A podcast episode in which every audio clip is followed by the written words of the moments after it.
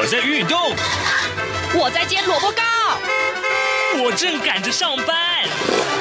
哦，我要赶着去上课啦！这个时候，我们都在听夏志平制作主持的《早安台湾》。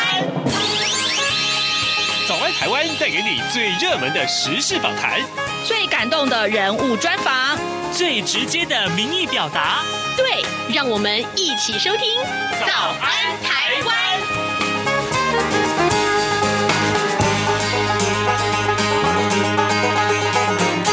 早安，台湾！我是夏志平。今天是二零二二年的十二月七号，星期三，礼拜三。我们早安现场的这个时段里面，我们今天为您邀请到前进新闻网的副总编辑郭鸿章来到节目当中。鸿章哥现在在呃坐在我的右手边。待会儿呢，我们会请教他有关于啊、呃、上个礼拜的这个九合一大选结束之后，其实民进党呢呃党内有很多很多改革的声音出现，但是呢，同样重要的，对于在野党而言啊、这个。国民党还有这个民众党啊，事实上他们也有很多该做的事情，而这些呃，不管是改革也好，或者是对二零二四的准备也好，到底都应该要做哪些呢？其实呃，等一下我们请洪章来跟大家一块儿分享啊。呃，在跟洪章一块讨论今天的新闻话题之前，我们有一点点时间来跟大家说一说各平面媒体上面的头版头条讯息。首先，我们看到呃，《自由时报》头版头条就是台积电这个。美新厂今天要装机啊，加码建第二座的三奈米厂，但魏哲家说掏空台湾半导体门儿都没有。台积电昨天宣布了加码在美国亚利桑那州投资。建第二座晶圆厂，预计呢，二零二六年量量产三纳米制程技术。而第一座厂呢，将会在二零二四年由原先规划的五纳米推进到量产四纳米制程。那么总投资从原来的一百二十亿美元增加了呃二点三倍啊，达到四百亿美元，这大概是一点二兆新台币。那么这是亚利桑那州有史以来最大的规模的这个外国直直接投资案，那面对恶意曲解半导体去台化，那么呃，台积电的总裁魏哲嘉他强调说，掏空台湾半导体的这个产业是门儿都没有啊。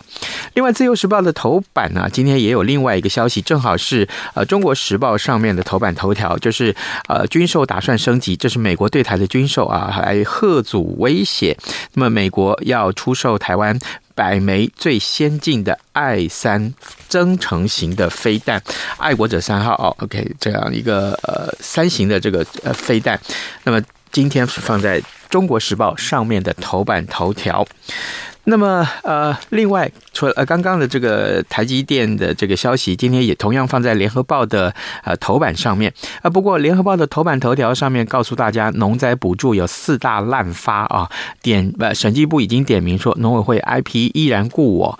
哎，我们来看看这个联合报的内文，呃，农业灾损的补助啊，惹了惹来了很多的这个争议。那么，审计部点名农委会有四大滥发现象，并且要求农委会要检讨，但近期中南部不少县市的小番茄因为病虫害防治失败，出现了这个消长啊，就是没有办法继续生长。那么呃，农委会呢却陆续公告符合天灾救助，引发了争议。农委会不用审计部的报告，IP 灾损补助滥发依然故我，那么凸显了这个农补啊农损的这个补助有必要彻底的检讨。呃，审计部。已经提出了呃这个缺失，那两成并没有改善，这是我们今天看到的呃各平面媒体上面大致上呃关注的话题都差不多。呃，《工商时报》跟《经济日报》也同样都把台积电的新闻放在头版头条。当然，这个呃台积电的这个在美国的新厂啊、呃，这个呃装机，那所以呢，拜登也亲自站台这件事情，可以说是呃两呃这个中美两国呃台台台湾和美国两国两国这非常非常呃。重重视的新闻。好的，现在时间是早晨的七点零四分四十四秒。来，我们进一段广告，广告过后马上展开跟洪章的访谈喽。从两岸、国际、历史文化与财经等角度透视中国的《这样看中国》节目，每周一到周五晚间九点三十分到十点在中央广播电台播出。如果您对这样看中国节目有任何收听想法或意见，欢迎寄信到台北市北安路五十五号，也可以透过电子邮件的方式。节目有两个信箱：二零二零 at rti 点 org 点 tw，或是二零二零零二零三 news at gmail.com。再次谢谢听众朋友们的收听与支持，请持续锁定每周一到周五晚间九点三十分到十点播出的《这样看中国》节目。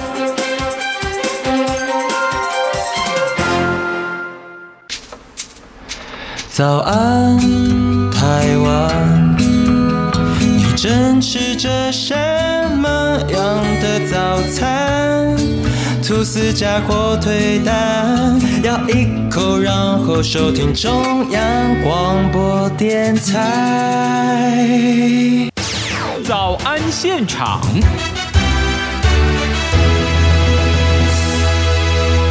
这里是中央广播电台台湾之音，您所收听的节目是《早安台湾》，我是夏志平。此刻时间早上七点零六分二十七秒啊！哎，我们为您邀请到前景新闻网副总编辑郭鸿章来到节目当中了。鸿章，早安。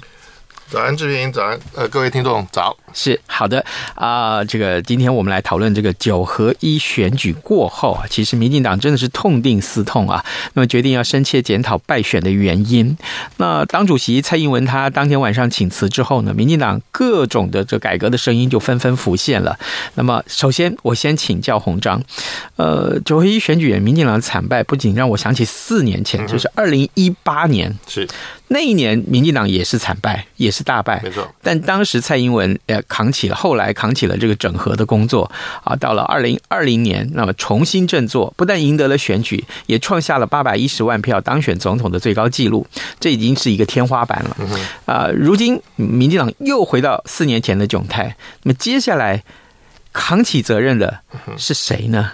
啊，目前到底是郑文灿来讲哈，这前桃园市长，或者是副总统赖清德，你怎么样去看待民进党各派系目前的这些，不管是整合也好，或者是些啊这个相互的这些讨论也好？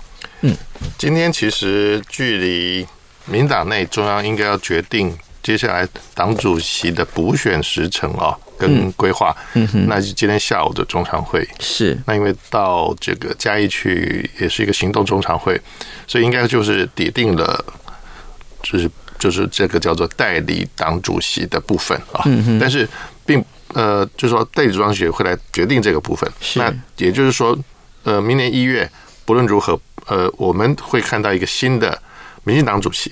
嗯。那这个民进党主席究竟会不会就是？二零二四年，民进党最有可能的总统候选人，我觉得这是一体的。嗯，因为不，毕竟我们 虽然啦哦，台湾不是所谓内阁制，嗯，因为内阁制国家，你像英国就知道，党首就是党的领导人，其实就是呃带领未来这个团队获得执政的时候，那他就是当然的总理，嗯，也就是当然的行政团队的最高负责人。是，但是台湾毕毕竟不是。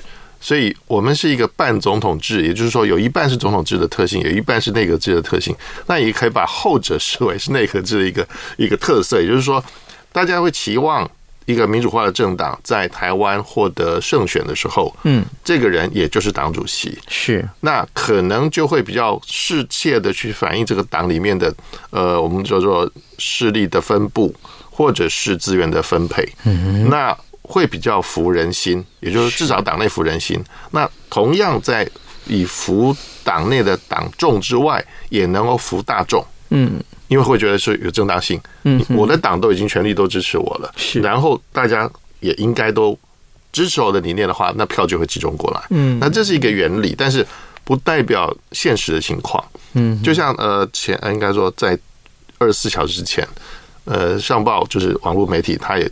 发发了一个这个大的独家说，呃，蔡英文已经跟赖清德总副总统，还有行政院长苏贞昌，嗯，国安会秘书长顾立雄，甚至民进党的柯总召柯建明，包括高雄市长就是陈其迈，也就是代理的党主席，那有一个密会，那已经敲定了说，明年一月就会内阁改组，那再来最重要的就是说，由赖清德已经表态。他告诉蔡英文总统，他要参选党主席的这个意愿。是，那可能就是变成说，未来的一年多一点，嗯哼，应该说到应该算是两年了啊，是，就是呃到五二零接近两年，呃，蔡英文总统的这个施政就是以政体的运作为主，而不操操盘党务。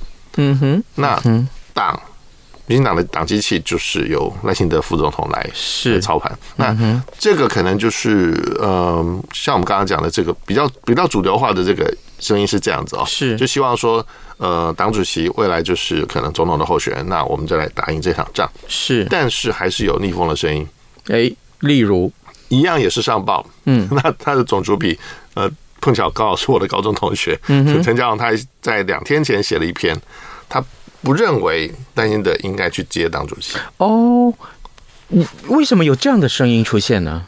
嗯，他认为说，我他认为其实民进党在蔡英文辞掉党主席之后，他就是希望能够让民进党去重整旗鼓哦，重整一下。那是这个有很多的问题要去解决，是。但是呢，如果第一点就是接下来面临这一年，其实就是提名，包括。不是只有总总统提名、总统候选人提名，而是立法委员的各选区的提名。那那这个蛮复杂的，嗯啊，这个可能还比这一次九合一大选的县市首长提名，嗯，那时候二十二个是还要多，嗯，多很多。对对对，那当然现在是单一选区啊，立委是单一选区，所以也没有多那么多了啊，我们可以这么说。但是选区多了不少。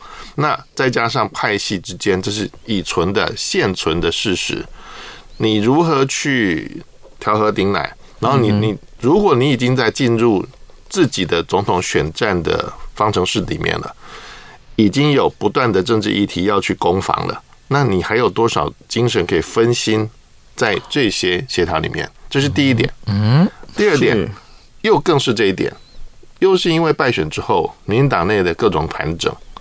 各种说法，嗯，就举例好了，呃，民进党台台北市的这个孤鸟孤鸟全国不分区 区域立委叫做高嘉瑜，嗯嗯嗯嗯嗯，他有全国性的知名度，但是他最近的发言实在让人家受不了，嗯，的确，呃，对于台大国法所的这个论文事件有蛮多的这种批评，嗯，但是这个高嘉瑜选择在一个很奇怪的时间点来酸。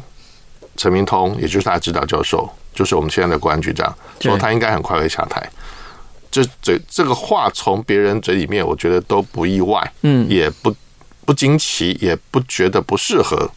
但是从自己的指导的学生口中讲出来，那这让这个指导教授情何以堪，非常难堪。嗯，我觉得，然后呃，因为各种批评之声如潮水般涌来，嗯，高佳玉只好道歉说。他道歉的说，他他被扭曲，他被媒体扭曲。我觉得你把这个事情推到民民呃媒体身上来，是非常的不适切。对啊，我觉得你也在营造新的敌人。他话说的那么明白，谁扭曲他？没错，大家如果都去听那个他的访问的话，对，这这是完全很明白的。那我觉得他也搞错了。第一个，我说你欺师就算了；第二个，你还学艺不精，你根本没弄清楚台湾是什么体制。台湾的宪政规定，国安局长是归谁？嗯，国安局长的老板体制上就是总统。嗯哼，他因为国安局是总统府的幕僚单位，对，所以绝对没有所谓的跟着行政院长总辞的问题。嗯，是是，对啊对啊，那两个不同的体系啊。后面再来说其他的部分。嗯，我觉得你你要在民进党去自己去发出检讨之声非常好，但是你当你自己的箭头到底指向谁？嗯，你都没搞清楚。你如果好，如果说这位孤鸟立委，你敢这个公平的来看待所有事情的，嗯，你应该同时对你认为党内有问题的人同时开炮。嗯哼，然后来变成是正义之声嘛。嗯哼，我们觉得很很喜欢，很真的很听到正义之声。好，党内的检讨很多是不是要检讨？嗯，反黑条例你为什么不谈？高嘉瑜，你为什么不谈？为什么是何志伟谈？何志伟桃呢被炮轰成那样子，是，然后吴一农还不敢不敢一刀切，还是还是推到党中央，是，然后还肯定这个黄成国的这个哦表态，表态不动如山。嗯，事实上我们听到的都是，呃，连蔡英文总统都很不高兴。哦，因为所有人都在检讨的时候，连我身为总统，嗯，八百一十七万票选上的总统的一个党主席，牺牲身兼的党主席，我都辞掉了，我都呃九十度鞠躬，我都深切这个检讨，你们都不用检讨，你们都丢到党中央就好了，是不是？我觉得这不是一个好的一个一个说法跟跟跟表态，是。我觉得反正是这是就是民进党的问题。OK，好，各位听众，今天呃，我们为您邀请到前进新闻网的副总编辑郭鸿章来到节目当中，为我们来看一看，其实，在九合一选举之后，民进党呃党内有非常非常多的声音浮现出来，有关于民进党未来改革的路线啊，各种各样的议题，反黑条款的这件事情，我们待会儿来聊。呃，可是刚刚鸿章告诉我们赖清德的部分，嗯，那哎，我记得选后的那一天两天是。郑文灿的声音也浮出来，他说他想要竞选党主席，是，但后来当然被礼拜一的这个所谓的论文事件，嗯呃，是不是因为冲击到？是因为这个论文的事件让让这个呃郑文灿的选党主席这件事情而戛然而止了吗？我觉得并不是，嗯，我觉得最主要是应该是对手之间的这个竞合，嗯，也就是说，我们如果就派系的结构来分析。赖清德跟郑文灿都是广义的新潮流，对啊，只是一个人根据地在北，一个人在南，嗯，那他们之之间有什么不同呢？嗯。嗯，我就我我觉得应该都要问这一点，嗯，也就是说，如果各自都去说我过去的政绩，那如果在现实首长部分，我觉得应该不好比，嗯，但如果要告诉。别人，我如何在未来能够领导重整旗鼓，让这个党机器能够恢复到正常的运作，能够有好的产出结果？产出的结果就是胜选嘛。嗯，那两个人其实都没有，嗯，都没有操盘过整个党机器嘛。对，对不对？都不是他们。那连上一次这个二零一八败选之后，是先由卓荣泰代理。嗯，对，然后之后才有经过一段时间的沉潜之后，这个等于是深具教训之后，蔡英文再回来接。是，那那那过程中呢？过程中卓荣泰的角色是非常要必须非常的中立的。嗯，也就是说，甚至他一定会引来自己原来派系的不谅解。嗯嗯，那这是赖行德要付出的吗？还是这是？郑文灿要付出的是，那如果以郑文灿来接的话，来接党主席这件事情的话，其实反而比较复杂性会低一点。嗯，不代表刚刚讲的问题完全没有，是倒是会低一点。只是新潮流在这次的选战当中，事实上台中市是大败的。是，那台中市的就派系的角度来看的话，我们是听到的是说。那那就是分给新潮流了，所以那我们派系就是配合就对了，嗯，其他派就配合嘛，嗯哼，没听到什么怨言啦，嗯，但是结果是不好的，嗯哼，那当然结果不能怪说派系，是，我觉得结果是大环境也有问题，也就是说大环境不利于民进党，包括两岸的因素，嗯，因为两岸因素，呃，我认为大家见仁见智，有一些人认为哎影响没那么大，但是事实上投票的时候还是有，嗯，也就是说在某种程度上。战斗蓝的所谓的青年上战场，票投民进党青年上战场这个 slogan 其实有发酵，是，但是民进党没有办法马上拿出反制的方法，这是一。第二个是说经济上的感受，每个人都不同。嗯，如果你刚好在电子产业，尤其是刚好是晶圆代工相关的这个产供应链的话，那你应该这今年过得不错。嗯，这两三年都过得不错。是，也也许不要说三年了，就两年半不错了。嗯哼。至少那个 那个复苏是看得到的哦，就是说不只是复苏，它是一直都强强烈的需求。嗯，就算台积电前前阵子滑坡，或者说这个这个有有股价下跌的情况，事实上心脏强点的接着的或者持有的，现在都都回来了。嗯，也就是说你没有那么大损失。可是对一般小民是嗯，你可能下一个学期小孩的注册费，嗯，跟其他的补习什么的啊，这个安心的，你可能费用还在还在琢磨，嗯，我们要怎么省下来才够？那你怎么会去想台积电的股票呢？就是你想多赚钱是不太容易的啦，是啊，那你可能再多兼一个差吧，嗯，那也不一定容易，嗯，因为假设你要改善你的收入的话，不容易，所以。有也有人在抱怨说政府的补贴不够干脆，嗯，但是这也不是全面，所以林林总总，当然这次的选举是因为多选区，而且每个选区的情况又不同，嗯，它的地域的因素很重，也就是说地方性的地域很重，所以会造成说民进党在提名过程中，其实有一个不公平的说法，就是都是蔡英文一个人决定了，除了屏东有初选之外，对不起，连屏东的初选也是办的。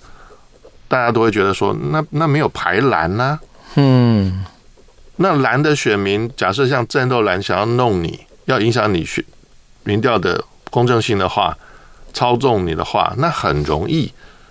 你就算办了办了三个不同公司同时做民调，五个也都可以。嗯哼，我我要干扰的方案还是一样，是因为你的抽样不可能，其实现实上抽样不可能避开一些。不巨大的人，因为目前来讲，用家户电话或者再加手机民调，都会认为是一个比较呃侵入性的。了解，我我比较抗拒的。也就是说，这个没有排蓝这件事情做直接做民调啊，可能就让这一次的这个民进党的这个初选初选就有问题，就已经有问题。那但是你说提名，对不起，选对会里面是各派系的代表哎，难道选对会都？只有一言堂吗？我是非常高度怀疑的。嗯、以民进党的特性来讲，关起门来吵得可凶了，嗯、而且这都是很多人的政治路的决断。是，也不能说他政治路就从此死掉了，而是而是我错过这四年，甚至是八年了。嗯，我这次没选上，我可能就是八年不用选。是好的。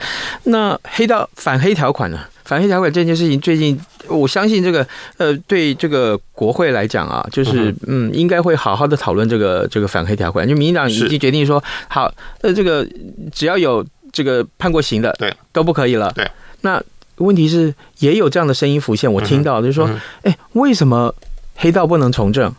如果他 他也是国民啊，对对不对？那他也有权利从政，因为其实他从政的方式也许是点点点的，那这是后续去讨论，那怎么办？所以呃。刚刚落选头的这个台北市议员梁文杰，嗯，他就提说，那应该把所有的前科、前科哦，嗯嗯嗯，不只是定罪哦，嗯嗯嗯，都罗列在你的选举公报上。对，只要有前科就不可以选啊？不是不可以选，是吗？他认为是只要揭露就好，哦，揭露就让民众自己去思考。是啊，当然他没有反对修反黑条例，嗯哼嗯，但是他说揭露比较重要，嗯嗯嗯，我觉得蛮重要的，是因为即使啦，选举公报很多不看哦。但是至少我们家的人都看了，对对对，我也看选举公报啊，至少比较一下，说这个人到底他的证件长什么样子，嗯哼哼，哦，互相比一下。像有一个台北市候这个市长候选人，他就刚好没提这个宠物的政策，嗯嗯嗯，是，他就少了我们家一票啊。嗯，我们家有就有人爱很爱宠物，他说他没有，他没有宠物，是老不投给他的。嗯，还有的这个候选人，台北市长候选人，他他的这个呃学历就只有到幼稚园。对，我觉得这个都是，我觉得认为说，你如果是透明化，我觉得很好。嗯、那当然你要自己去辩解，我觉得倒不见得是你的背景的问题。我觉得你的胜选关键，可能这次也有人说。哦，我们研究公共政策或是这个立法的，都都会一定会提到的，叫做“肉桶”嗯哼法案，嗯，那我们就把它简称叫“肉桶政策”。嗯哼，美国这个“肉桶”法案法案的原来就是美国国会到了快要任期最后结束的时候，或是选举之前，或者总统选举之前，就赶快啊，赶快提一些什么？一堆牛肉。还不是给你一块，是一整桶的牛肉给你，统统塞给选民，统统塞给你，然后你就你就啊，我好饱好饱，那我投给你了。是，那那台湾也一样嘛，在在你看这次县市长选举之前，嗯，各种肉桶啊，对啊对啊，其实很多，然后也会掩盖了你这个候选人过去的背景。嗯嗯，对，因为每天都有效，打开这个新闻版面，大概就是这些新闻都有效。我前几天才这个回了彰化县园林市，就我的家乡。我就特别看了一下那个镇长连任的那个证件，嗯哼，因为因为就有人把他他把它做成这个，就是类似抽取式这个面纸，嗯哼，哦，对对，四面都是他的这个政政政策，有的做一半，有的还要就是未来要做的。我看每一个每一样都打动人心啊，哇，都好痒啊，尤其是有刚刚有爸妈，哇，这个托育什么什么多好，然后再来老人家有老人家有老人家的长照的长照，是还有长照馆，哇。那么小的一个地方都有一个长照馆，了解？你觉得不吸引人投票吗？当然吸引，但做不做得到呢？无所谓。也有人的电动机车指定个厂牌，现在头大了，直接推给中央，对，然后再说这个五年后才有办法实现。嗯。那不那不是好笑了吗？对不对？好，各位听众，今天早上志平为您邀请到前进新闻网副总编辑郭鸿章。我们首先花了很多的时间来探讨九合一选举过后啊，民进党内的这些检讨的声浪。当然啊，从这个哪一个这个呃山头要接党主席，好，还有呢就是有关于排黑条款、反黑条款的这件事情。另外，我们来看一看，我们还有一点点时间，鸿章，我们大概只有三分钟的时间啊。这个对于这个国民党还有民众党而言。你怎么去看待目前那两个党也说对啊，我要检讨啊，我要检讨啊，因为接下来为了二零二四嘛。对，那你怎么看接下来目前这个这这两个党在在这个台面上这些动作？我倒过来讲好了，嗯，民众党现在完全居于下风，嗯哼，所以变成柯文哲已经很软了，说什么什么什么都有可能了啦，啊，也就是说。他他他未来都可以配合了啊！是，那其实只要让他在二零二四有角色就好了。嗯，那他角色至少是我觉得是副总统以上了。嗯哼，那那可是这也就是映照出国民党在胜选拿到了手手中还不是只有一只鸟两只鸟，嗯，已经是那个看到那个成吉思汗手臂上那个鹰都出来了。嗯嗯嗯。就觉得说，我现在要抓谁就抓谁，嗯，我现在要干嘛就干嘛，哎，有这个气势。是，但不见这个人不代表是朱立伦，嗯哼，是，我说的是国民党的整体的形象。是，也就是说，他整个整个可以可以战斗的气息跟跟底气都出来了，嗯哼，所以接下来至于朱立伦主席怎么会去铺排党内的这个提名，我觉得这是非常关键的，就是说。人民对你的期待，跟你党内的我们叫做资源分配，就是权威的分配好了，就是政治嘛，政治学其实就是权威的分配。那你你有什么办法让你的权威不要再重蹈当年的换柱风波？嗯哼，呃，因为你自己也是当年的主角之一，是。那如何去 说服其他的党内各派？其实民党国不要说民进党派系，国民党的山头更多，而且更表面化，也就是说表面和谐更严重。嗯哼，私底下互相呃恶性竞争 非常严重。嗯，那我认为说大家不要玩假球，也就是说我们对一个比较中立的人来看哦，是希望国民党也强化对自己党的体制，是不要再玩。就是说各种表面化的东西，对，尽量拿出实力、实质的东西，而且讲实话，嗯，让人民去或者党员去做出最好的决定，甚至你就自己用选的都可以。嗯哼，我可不可以这样子说？所以现在来讲，二零二四谁代表蓝营出马，其实还言之过早。我觉得是言之过早，因为毕竟对国民党来讲，他的。结构的关系，嗯，或就是刚我刚刚讲这些算是结构，嗯，那这些结构会造成说大家抓不到实处，嗯哼，就算是赵少康先生赵战斗蓝，我觉得他们也会冲击到一部分的这种决策，因为毕竟他们是敢于表态的一群。那如果说党内不进行假投票呢，那就是民调，嗯，对不起，民调是一个最就我们刚刚回到我们刚刚讲最容易被操控的东西。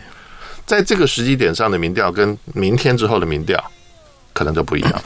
好，那个我得出一个简单的结论，呃呃呃，鸿章应该也赞成，就是至少目前民进党内啊，对于二零二四这个呃竞争，应该态势是比国民党要明朗一点，比较明朗一点，比较明朗一点啊、嗯哦。好，今天呢，我们邀请到呃前进新闻网的副总编辑郭鸿章来到节目当中，跟大家来聊九合一选举之后各党的这个改革之路，还有预测，呃，看一看二零二四啊。也谢谢鸿章跟我们分享，也谢谢各位的收听，明天再会喽，拜拜。拜拜。